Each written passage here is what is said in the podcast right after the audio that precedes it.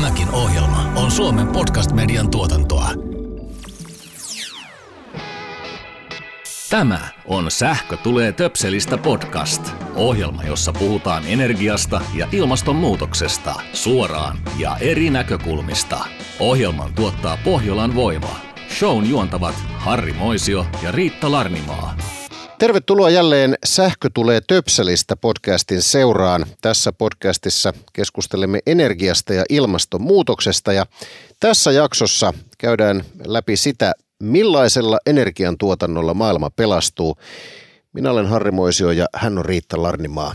Terve jälleen. Terve jälleen. Tämä jakso on nyt sellainen, että mäkin ymmärrän jostakin jotain. Joo, otsikko on ainakin millaisella energiantuotannolla maailma pelastuu. Siinä on, siinä on iso otsikko. Mielenkiinnolla odotan, mitä nämä meidän raatilaiset tänään asiasta sitten sanovat. Ja raatilaiset ovat energiateollisuuden toimitusjohtaja Jukka Leskelä. Tervetuloa. Joo, kiitoksia vaan kovasti. Ja emeritusprofessori ilmastopaneelin puheenjohtaja Markku Ollikainen, tervetuloa. Joo, kiitos, kiitos. Lähdetään nyt vähän liikkeelle siitä, että mitä te oikein varsinaisesti edustatte, eli Energiateollisuus ry Pähkinänkuoressa. Mikä taho se on? Energiateollisuus on yhdistys, johon kuuluu jäsenenä yrityksiä, ja ne yritykset harjoittaa energialiiketoimintoja Suomessa. Energian tuotantoa, sähkön kaukolämmön tuotantoa, sen jakelua, eli näitä verkkoja, ja sitten myöskin näitä, jotka myyvät niitä asiakkaille. Eli sitä arvoketjua sieltä energian tuotannosta sinne asiakkaalle, sähkö, kaukolämpö, kaasu. Ja kun pitää sanoa, mikä on Suomen ilmastopaneeli, niin Markku Ollikainen, millä tavalla sitä tahoa kuvailet? No se on valtioneuvosto asettama tieteellinen riippumaton elin, jonka tehtävänä on antaa tällaista tieteeseen perustuvaa politiikkaneuvontaa Suomen ilmastopolitiikan hahmottamisen tueksi. No kun väitetään, että nykyiset keinot, mitä meillä käytössä on, niin ne eivät riitä torjumaan ilmastonmuutosta. Mitäs, mitäs täällä sanotaan? Jukka voi aloittaa. No mä sanoisin, että, että nykyiset keinot riittää tosi pitkälle.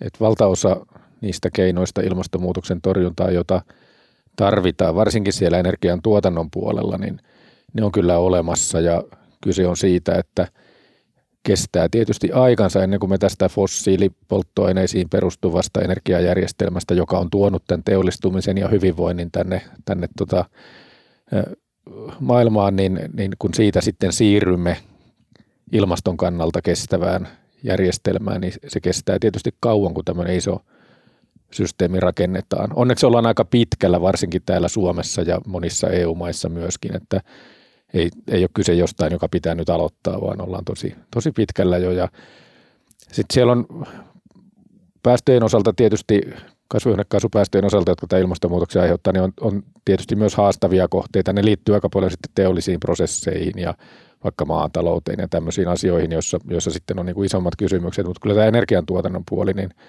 teknologiat on olemassa. Kyse on siitä, että voiko niihin investoida riittävästi ja, ja kuinka nopeasti me pystymme siihen. Markku Ollikainen, ovatko nykyiset keinot riittäviä torjumaan ilmastonmuutosta?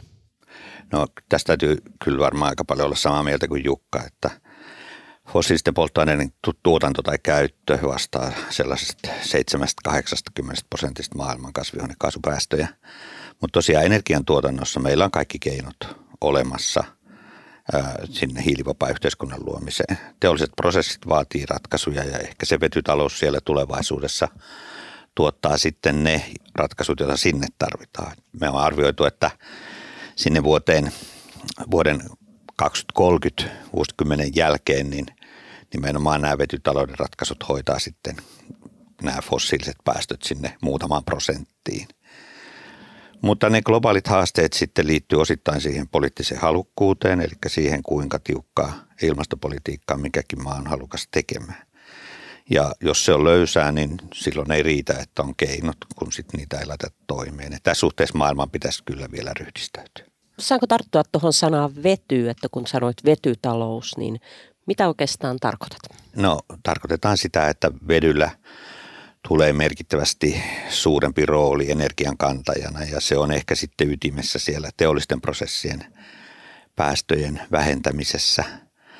Ja ehkä sitten esimerkiksi raskaan liikenteen, niin kuin laivaliikenne, lentokoneliikenne, tämmöiset niin kuin polttoaineiden tuottamisessa ja, ja sitten sanotaanko näin, monilukuisissa ratkaisuissa. Vetytalous on monessa mielessä myös avoin. Mutta meikäläisittäin ja noin arkimielessä voisi ajatella, että esimerkiksi tämä hiilidioksidin talteenotto ja, ja tämä, tota, se uudelleen muokkaaminen vaikkapa liikennepolttonesteeksi on niitä ensimmäisiä askeleita kohti sitä vetytaloutta.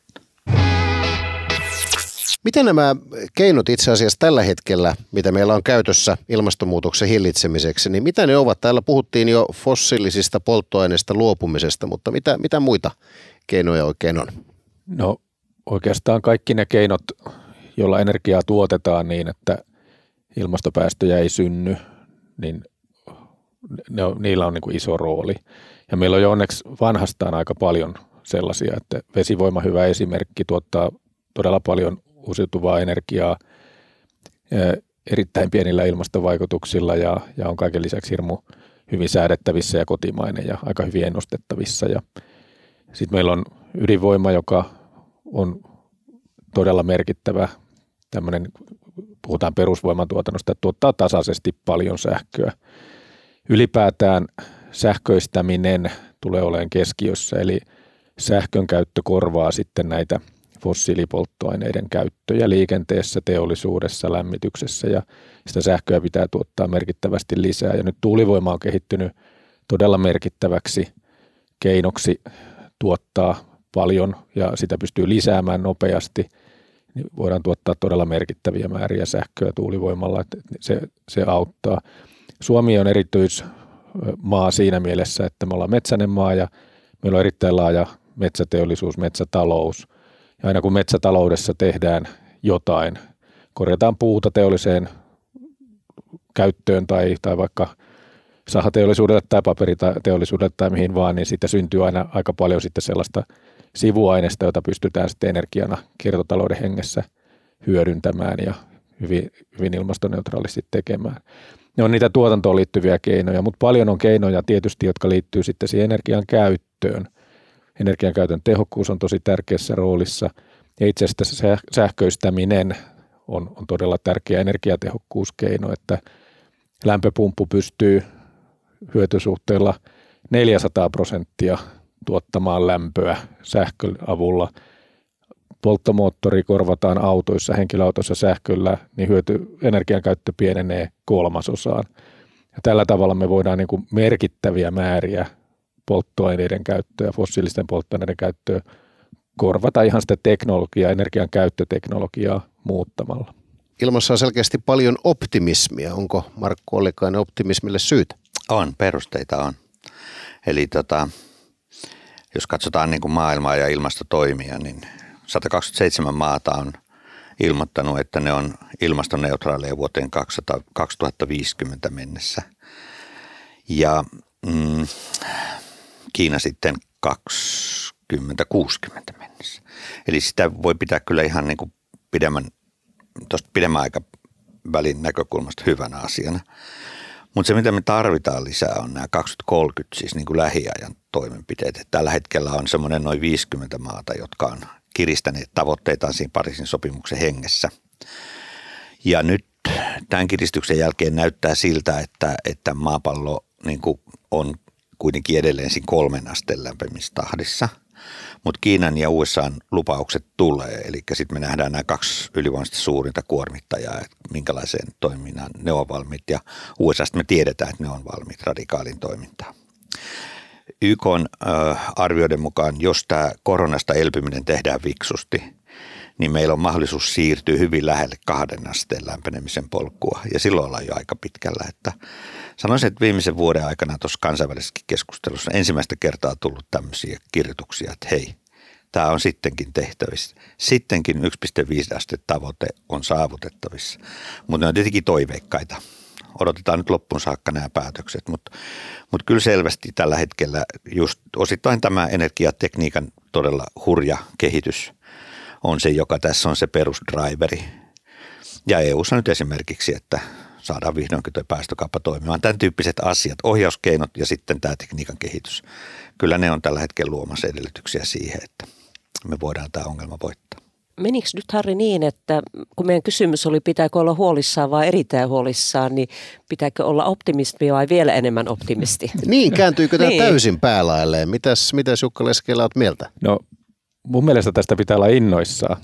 Aha, se, okay. se, se, on, se on se asia, mikä tässä pitää olla, että, että meillä on nyt niin kuin ensimmäistä kertaa todella niin kuin hurjan hieno mahdollisuus hoitaa tämä ilmastokysymys niin, että, että siitä ei tule tolkuttoman kallista ja silti me onnistutaan siinä. Et sanotaan, että 5 tai 10 vuotta sitten vielä ajateltiin, että jos me oikeasti sinne puolentoista asteen viiva kahden asteen lämpenemispolulle palataan, niin, niin se, se olisi niin, kuin niin kallista ja niin nopeaa, että ei, ei oikeastaan uskottu, että poliittisesti olisi valmiutta siihen, vaikka teknologisesti se ehkä olisi ollut mahdollista. Niin nyt meillä on niin semmoinen innostuksen henki siinä, että tämä voidaan, voidaan tehdä. Mutta on asioita, joista pitää olla huolissaan. Eli todella, todella huolissaan, että jos ajattelee kuitenkin sitä, että aika paljon maailman talous lepää ja on viimeisen sata vuotta levännyt näiden fossiilipolttoaineiden tuotannon, siis öljyn tuotannon ja öljybisneksen varaan, niin kyllähän tässä niin tämmöinen maailmantalouden arvojen uusjako on nyt käynnissä. Lähteekö nämä öljyvaltiot ihan oikeasti vaikkapa nyt muuntumaan vetyvaltioiksi, jossa he sitten vaikka aurinkoenergialla arabimaissa tekisivätkin, tekisivätkin sitten sähkön avulla eh, vetyä ja, ja laivaisivat sitten sitä tai, tai miten Venäjä tässä toimii. Kyllähän tässä niin valtavasti tämän kaltaisia huolia on.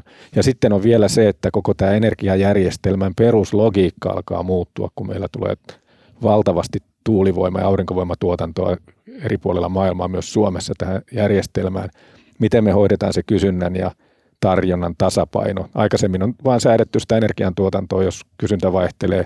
Nyt yhtäkkiä se tuotantokin vaihtelee valtavasti ja meidän pitäisi saada tämä järjestelmä toimimaan. Ja siihen me tarvitaan energiavarastoja ja energiaverkkoja paljon, vahvoja energiaverkkoja. Ne vaatii investointeja ja meillä tulee niin kuin uuden tyyppiset haasteet ja uuden tyyppiset markkinat. Ne on ehkä niitä, mitkä on niin kuin meidän yritysten kannalta niitä isoja haastavia kysymyksiä, mutta se keskustelu siitä, että saadaanko me tämä tuotanto päästöttömäksi, alkaa olla suoraan sanoen mun näkökulmasta aika mielenkiinnotonta. Se on, tapahtuu jo kovaa vauhtia, me ollaan siinä jo hyvin pitkällä, ei siinä ole niin kauheasti enää keskusteltavaa. Kyse on se, että miten me saadaan skaalattua tämä energian käytöt liikenteessä, teollisuudessa, maataloudessa muun muassa muuttumaan – ja miten me saadaan sen jälkeen tämä järjestelmä toimimaan niin, että siellä pystytään järkevästi tekemään liiketoimintaa, koska jos sitä ei pysty tekemään, niin ei myöskään synny sitten ne investoinnit. Et kyllä tässä niin kuin hirveästi on avoimia kysymyksiä ja huolia. Ja mä aistin Jukasta sellaisen suunnattoman innostuneisuuden. Mites, mites Markku, onko into yhtä, yhtä niin kuin kovaa? No ei se multa ole ikinä kadonnut. Mutta tietenkin mun täytyy sitten vielä kirjailla ylös näitä muitakin ongelmia, jotka sitten ehkä liittyy siihen, että ilmastonmuutos etenee myös nopeammin kuin me on osattu ajatella. Että kyllä toi, toi pohjoisen ja eteläisen napa-alueen jäätiköiden sulaminen ja tämä kuivuuden lisääntyminen, se tuo sitten sosiaalisia paineita. Että samalla kun näyttää, että tämä, tämä, tätä hillintätoimien edistymisessä niin kun tehdään isoja askeleita, niin voi olla, että sitten – sosiaaliset jännitteet niin kuin globaalilla tasolla lisääntyy sitten näiden, näiden tota, ää, säätilan tai ilmastonmuutoksista aiheutuvien niin kuin tuota, kuivuuden ja ääriilmiöiden vastaavien vuoksi. Että se on se, ehkä se puoli, joka mua sitten enemmän huolestuttaa, että vähemmän huolestuttaa tämä, tämä, että selvitäänkö me tästä päästöjen vähentämisestä, kun me jo tiedetään, että meillä on niin kuin periaatteessa pääosa keinoista ja meillä on myös tiedossa, että mitkä on ne niin kuin pääosin hyvät ohjauskeinot sen hoitamiseen. Tämä on ehkä juuri, juuri näin, että eh, niin kuin insinööritieteiden näkökulmasta tämä on niin kuin nyt, nyt alkaa palikat olla koodalla ja tämä on niin kuin valmis, mutta sitten tietysti maailma ei ole ihan vain insinööritieteitä, että siihen liittyy myös paljon sitten se, että miten ihmiset saa elantonsa, miten se muuttuu ja miten tosiaan tämän maailman talouden tasapainot muuttuu ja, ja säilyykö elinolosuhteet kaikkialla. Sen takiahan näitä muutoksia tehdään, että tämä ilmastonmuutos itsessään pysähtyisi, koska me tiedetään, että jos se pääsee etenemään, niin, niin se tulee muuttamaan paitsi sitä luonnonkiertokulkua, joka vaikuttaa meihin, niin myöskin ihan ihmisten suoria elinolosuhteita, jotka, jotka sitten johtaa konflikteihin. Ja tämä on ihan, voi ajatella, että tämä on ihan yhtä lailla tärkeää tämmöisten tämmöisen niin kuin rauhan projektina tai jotenkin maailman kestävän kehityksen hyvin laajasti ymmärrettynä vuoksi. Tässä ei ole kyse pelkästään ilmastonmuutoksen torjunnasta.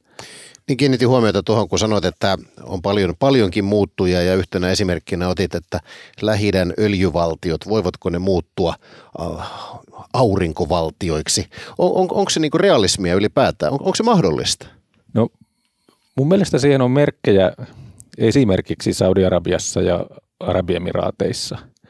Ne on erittäin rikkaita valtioita, joissa se päätöksenteko on suhteellisen keskittynyttä ja siellä on niin kuin hyvin vahvoja merkkejä siihen, että he sitä vaurautta, jonka he on nyt pystynyt tällä fossiilipolttoaineiden myynnillä luomaan, niin käyttävät sitä uusien teknologioiden kehittämiseen ja käyttöönottoon ja rakentavat tietyllä tavalla sitä pitkän aikavälin kestävyyttä omiin maihinsa.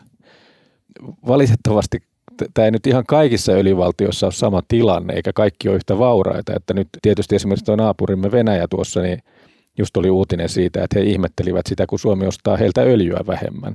Minusta nyt ei kauheasti tarvitsisi ihmetellä, että meillä on hallitus sanonut, että öljyn käyttö puolitetaan vuoteen 2030 mennessä, niin varmaan silloin ostotkin vähintään puolittuu. Ja, ja jos se ratkaisu on siellä, että no joku muu ostaa sen öljyn, eikä se, että, että pitäisiköhän meidän keksiä nyt jotain ihan muuta tälle tämän niin kuin fossiilipolttoaineiden myynnin tilalle.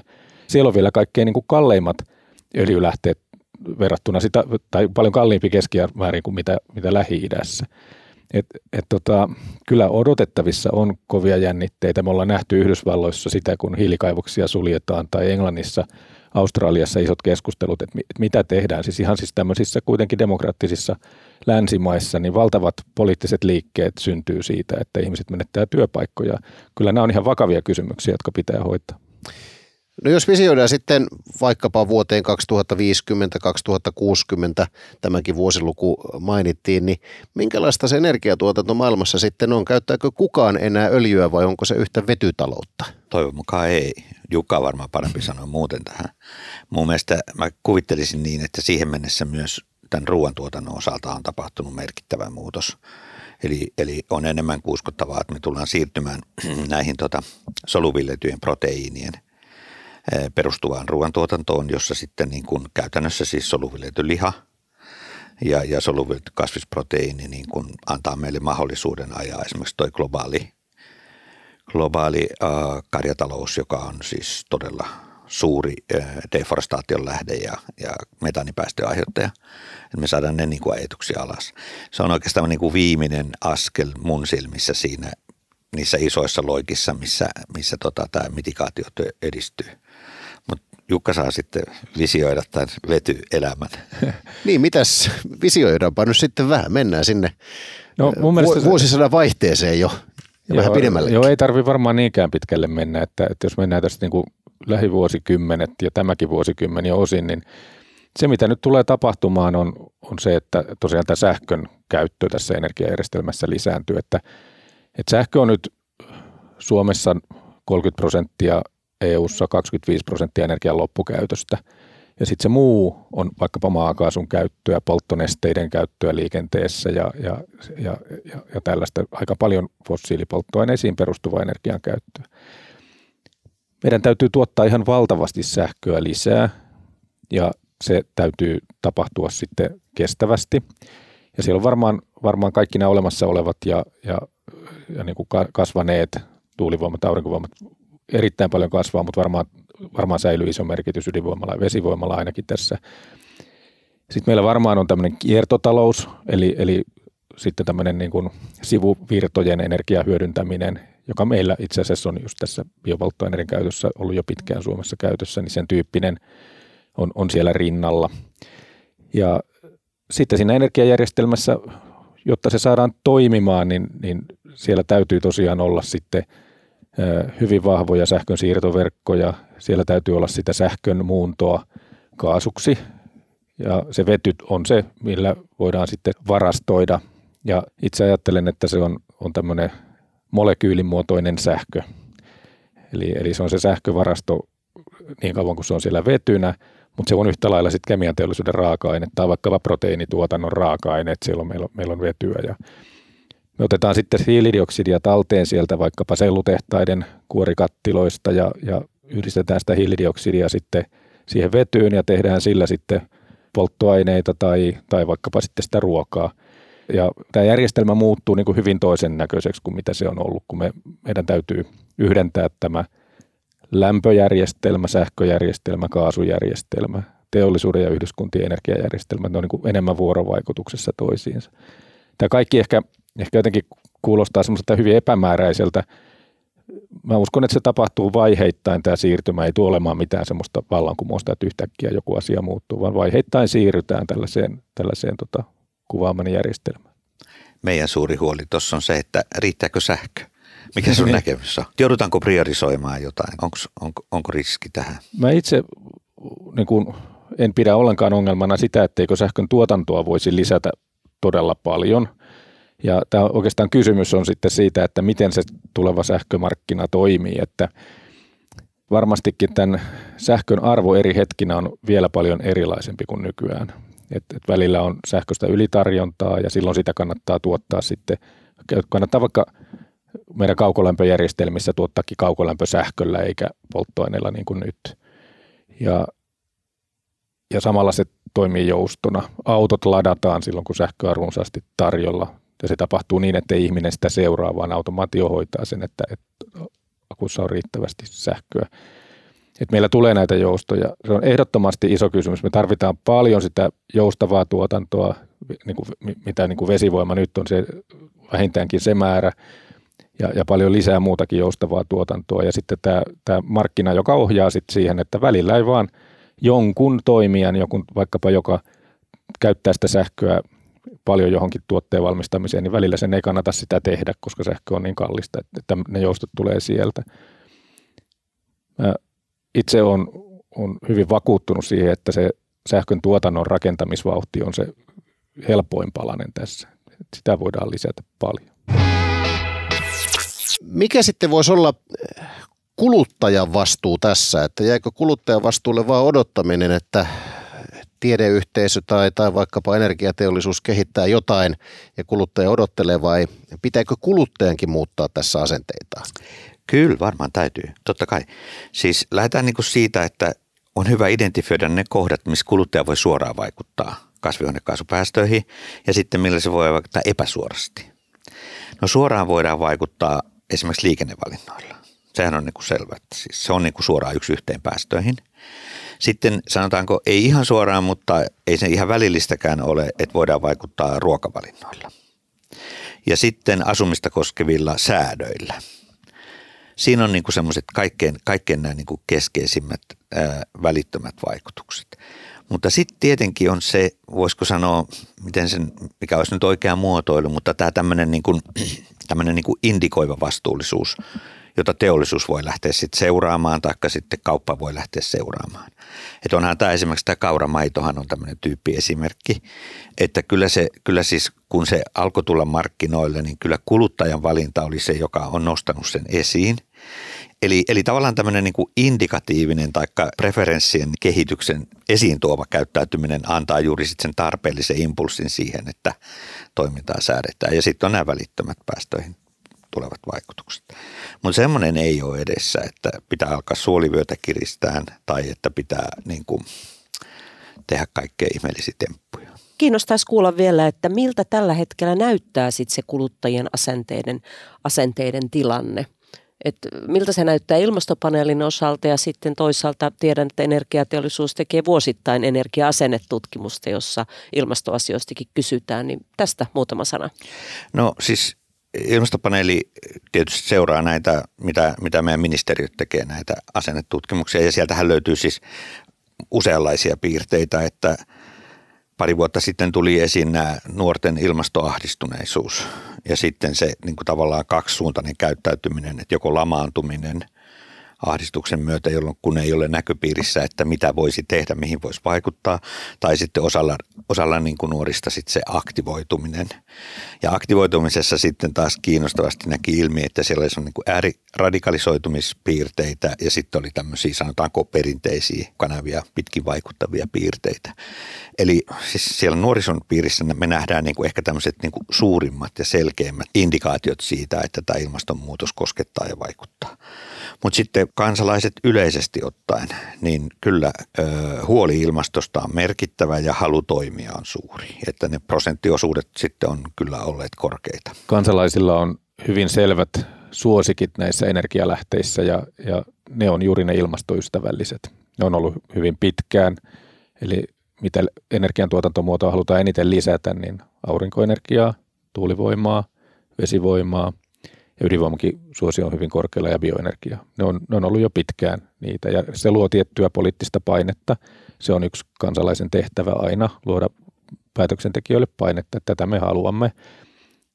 mutta ennen kaikkea omilla kulutusvalinnoillaan, niin kuin Markku sanoi, niin pystyy tekemään paljon. Onko siinä mitään konstia olemassa, millä tavalla ihmisten asenteet ylipäätään voitaisiin muuttaa sellaiseen asentoon, että ihmiset ottaisivat ilmaston huomattavasti enemmän huomioon ihan arkipäiväisessä toimessa? No mä itse uskon ja on aika paljon energia-alalta kokemusta siitä, että on niin kuin pieni joukko kansalaisia, jotka on niin kuin valmiit tekemään tietyllä tavalla sellaisia, niin kuin, jos he joutuu vähän ikään kuin itse uhraamaan ja tekemään sellaisia valintoja kuin ympäristön tai jonkun muun tärkeän asian eteen. Mutta valtaosa väestöstä ei tule niin tekemään. Eli se, mitä tarjotaan tilalle, sen täytyy olla mun mielestä lähtökohtaisesti pitää tavoitella sitä, että se on vähintään yhtä hyvä, yhtä helppo ja edullinen. Ja mieluiten jossain näistä asioista sen pitäisi vielä voittaa se vanha. Että tietyllä tavalla semmoinen niin vastarinta ihmisillä syntyy yleensä, jos omia kulutustottumuksia pitää muuttaa. Mulla on ainakin semmoinen oma, oma niin kuin motivaatio työhön ja, semmoinen visio, että minkälainen tämän energiatulevaisuuden pitäisi olla, niin se on sellainen, että energiapalvelut on paremmat kuin nyt. Ihminen voi tehdä enemmän itse valintoja. Energia on kohtuuhintasta, se tukee yhteiskunnan taloudellista hyvinvointia sen sijaan, että sitä pitäisi tukea. Ja ihmiset voi kuluttaa energiaa tuntematta huonoa omaa tuntoa miltään osin.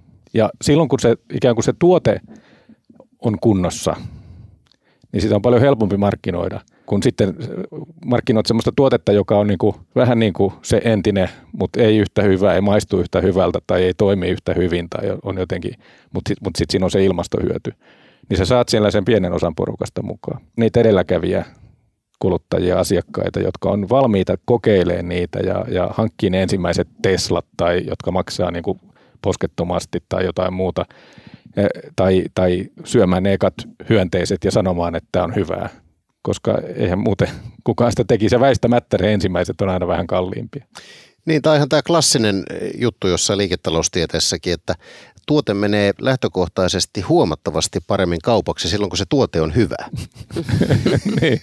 Ja sitten se helppous on kyllä varmaan se, että ei aika harvassa on ne, ne, jotka kuitenkin haluaa koko ajan syynätä kotonakin sitä applikaatiota, että mitä mun kodissa tapahtuu, vaan kyllä kaiken täytyy tapahtua automaattisesti. Mm. Mutta me tarvitsemme ne edelläkävijät, jotka haluavat nimenomaan äh, räplätä sitä omaa kännykkää ja kaikkia mahdollisia applikaatioita. Ne me, ne me tarvitaan kuitenkin ilmeisesti tähänkin. Äh, Markku Ollikainen, oletko yhtä optimistinen kuin, kuin tässä äsken Jukka Leskelä sen suhteen, että kun saadaan riittävä määrä edelläkävijöitä kokeilemaan ja, ja pikkuhiljaa ihmiset muutkin uskomaan, niin kyllä tämä tästä, mitä tulee ilmastonmuutoksen torjuntaan. Vai onko asennemuutos kuitenkin liian hidasta sun mielestä? No siis sanotaanko, että se on kyllä ja ei, mutta totta kai me tarvitaan aina ne edelläkävijät ja se ensikokemus ja tarvitaan meikäläisen kaltaisetkin edelläkävijät. Eli toisin sanoen ne, jotka näistä asioista puhuu ja tekee. Mutta tota, mä tietysti kun mä oon tuolta yliopistolta niin, ja mä näen nämä opiskelijasukupolvet, niin kyllä mä nyt sieltä näin sen, että nämä uudet opiskelijasukupolvet on kaikissa suhteissa edellisiä fiksumpia – ja valmiimpia. Ja sitten tapahtuu se semmoinen hidas muutos. Ja sitäkin näkyy kyllä kaikissa. Mä olin Katovitsen ilmastoneuvotteluissa muutama vuosi sitten. Mä sain aikaisin aamulla puhelinsoito, jossa huolestunut kansalainen kysyi, että joulu tulee. Ja kun heillä aina ollut perinteisesti joulukinkku, että mitäs nyt tehdään. Että kun tämä ilmastokysymys on näin kova. Sitten mä, niin kuin, sit mä lohdutin, että kyllä tämä on kuitenkin kotimainen perinneruoka, että ei, ei me nyt ei me nyt joulua pilata sillä, etteikö voi kinkkoa ottaa. Mutta hän on siis vanhempi henkilö, mutta se osoittaa myös, että sitten ne asiat on tunkeutumassa sinne Ja sitten toisaalta välttämättä tietopohja ei ole niin kuin kovin hyvä ja sitten saattaa synnyttää tämmöisiä vähän absurdeja kysymyksiä. Hyvin kiinnostavaan paikkaan kuitenkin, katuit ilmastoneuvottelu. Joo, siis absurdia tai ainakin tämä pohdituttaa, eli, eli tämä oli kuitenkin tavallaan hyvä asia. Siinä mielessä ilman muuta hyvä asia. Tässä kun olemme nyt keskustelleet melkein pyöreän pöydän ympärillä, tämä on, tämä on melkein pyöreä, Ka- kaikesta päätellen mä en ollut pitkässäkään matikassa kovin hyvä kun en tätä vertaa geometriaa tunne. Mutta joka tapauksessa kaikesta päätellen maailmalla on toivoa mitä energian tuotantoon esimerkiksi tulee. Eli vaikka haasteita riittää, niin optimismiin on syynsä. Ja innostukseen. Joo, meillä on ehdottomasti syytä optimismia ja innostukseen ja minusta energia- ja ilmastokeskustelu niin kuin sävy on ollut liian paljon se, että mitä tämä maksaa. Ensinnäkin hyvä uutinen on se, että näyttää siltä, että, että vaikka me joudumme investoimaan tosi paljon, niin sitten se energiajärjestelmä, jonka me otamme käyttöön, on halvempi kuin se, mikä meillä on nyt. Eli tämä on semmoinen investointi, joka kannattaisi ehkä taloudellisessakin mielessä ihan joka tapauksessa tehdä. Eli meillä on niin kuin syytä siihen. No, sitten erityisesti Suomella. Meillä on erinomainen etulyöntiasema olla siellä eturintamassa. Meillä on hyvin paljon semmoista teknologista osaamista ja teollisuutta, joka menestyy siitä, että tämä sama asia tehdään kaikkialla maailmassa. Jos me tehdään sitä ihan pikkasen ennen muita tai siinä niin kuin eturintamassa, niin, niin nämä yhtiöt pystyy sitten kehittämään omia tuotteita ja palveluitaan ja, ja me saadaan tästä niin kuin uutta työtä ja toimeentuloa tosi paljon. Ja sitten vielä kun me ollaan tämä maa, jossa on paljon metsää ja, ja sitten suhteellisen vähän asukkaita, niin – meillä on luonnonvaroja, niin kuin uusiutuvia luonnonvaroja tosi paljon. Ja tietyllä tavalla me voidaan hyödyntää sitä kestävää raaka-ainepohjaa ja huolehtimalla siitä, viljelemällä ja varjelemalla, niin kuin sanotaan, niin, niin me voidaan niin kuin rakentaa meille tämmöinen hiilinegatiivinen valtio hyvin nopeasti, jossa, jossa me itse asiassa olemme poistamassa ilmakehästä näistä kasvihuonekaasuja sen sijaan, että me niitä sinne lisäämme. Tämä on meille mahdollista. Se on, se on niin kuin mahtava asema Suomelle ja suomalaisille. Ja meidän pitäisi miettiä enemmänkin sitä, että miten me rakennamme niitä hyötyjä, minkälaisia osaamisia me tarvitsemme, että me saamme tämän aikaan, kun taivastella sitä, että no onnistuuko tämä tai kuinka tähän saadaan ihmiset mukaan tai muuta. Kun puhutaan siitä asiasta mahdollisuutena eikä uhkana, niin ihmisetkin lähtee siihen mukaan. Markku Ollikainen, onko Suomi eturintamassa? No me ollaan niin kuin tulossa sinne eturintamaan. Mehän oltiin pitkää aikaa tämmöinen niin kuin Euroopan puolihäirikkö. Vastustettiin Puolan kanssa sitkeästi kaikkea, mutta tämä muutos on kyllä hurja, mikä Suomessa on tapahtunut. Ja tässä suhteessa heti kun meille annetaan se meidän niin kuin elinkeinoillemme annetaan kannustimet, niin silloin me tiedetään, että sieltä lähtee pyörät, pyörät jauhamaan. Ja tässä suhteessa me ollaan kyllä tulossa vahvasti eturintamaan, että eturintamassa on Ruotsia – Norja ja Hollanti ja Britannia. Kyllä me nyt oletaan olla siinä porukassa, eli tässä suhteessa, tässä suhteessa ollaan niin kuin just oikealla tiellä.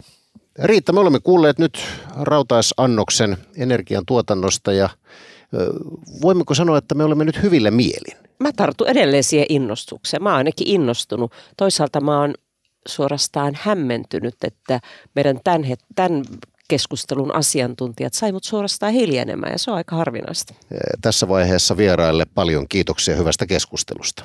Tosi paljon kiitoksia. Kiitos. Kiitos. Tämä oli Sähkö tulee töpselistä podcastin ensimmäisen kauden viides jakso. Seuraavassa jaksossa aiheemme on yritysten vastuullisuus. Ohjelman tuottaa Pohjolan voima. Kiitos kuuntelusta. Jos pidit tästä ohjelmasta, muista seurata podcastia Spotifyssa tai tilaa ja arvostele ohjelma Apple Podcastissa, niin muutkin löytävät ohjelman pariin.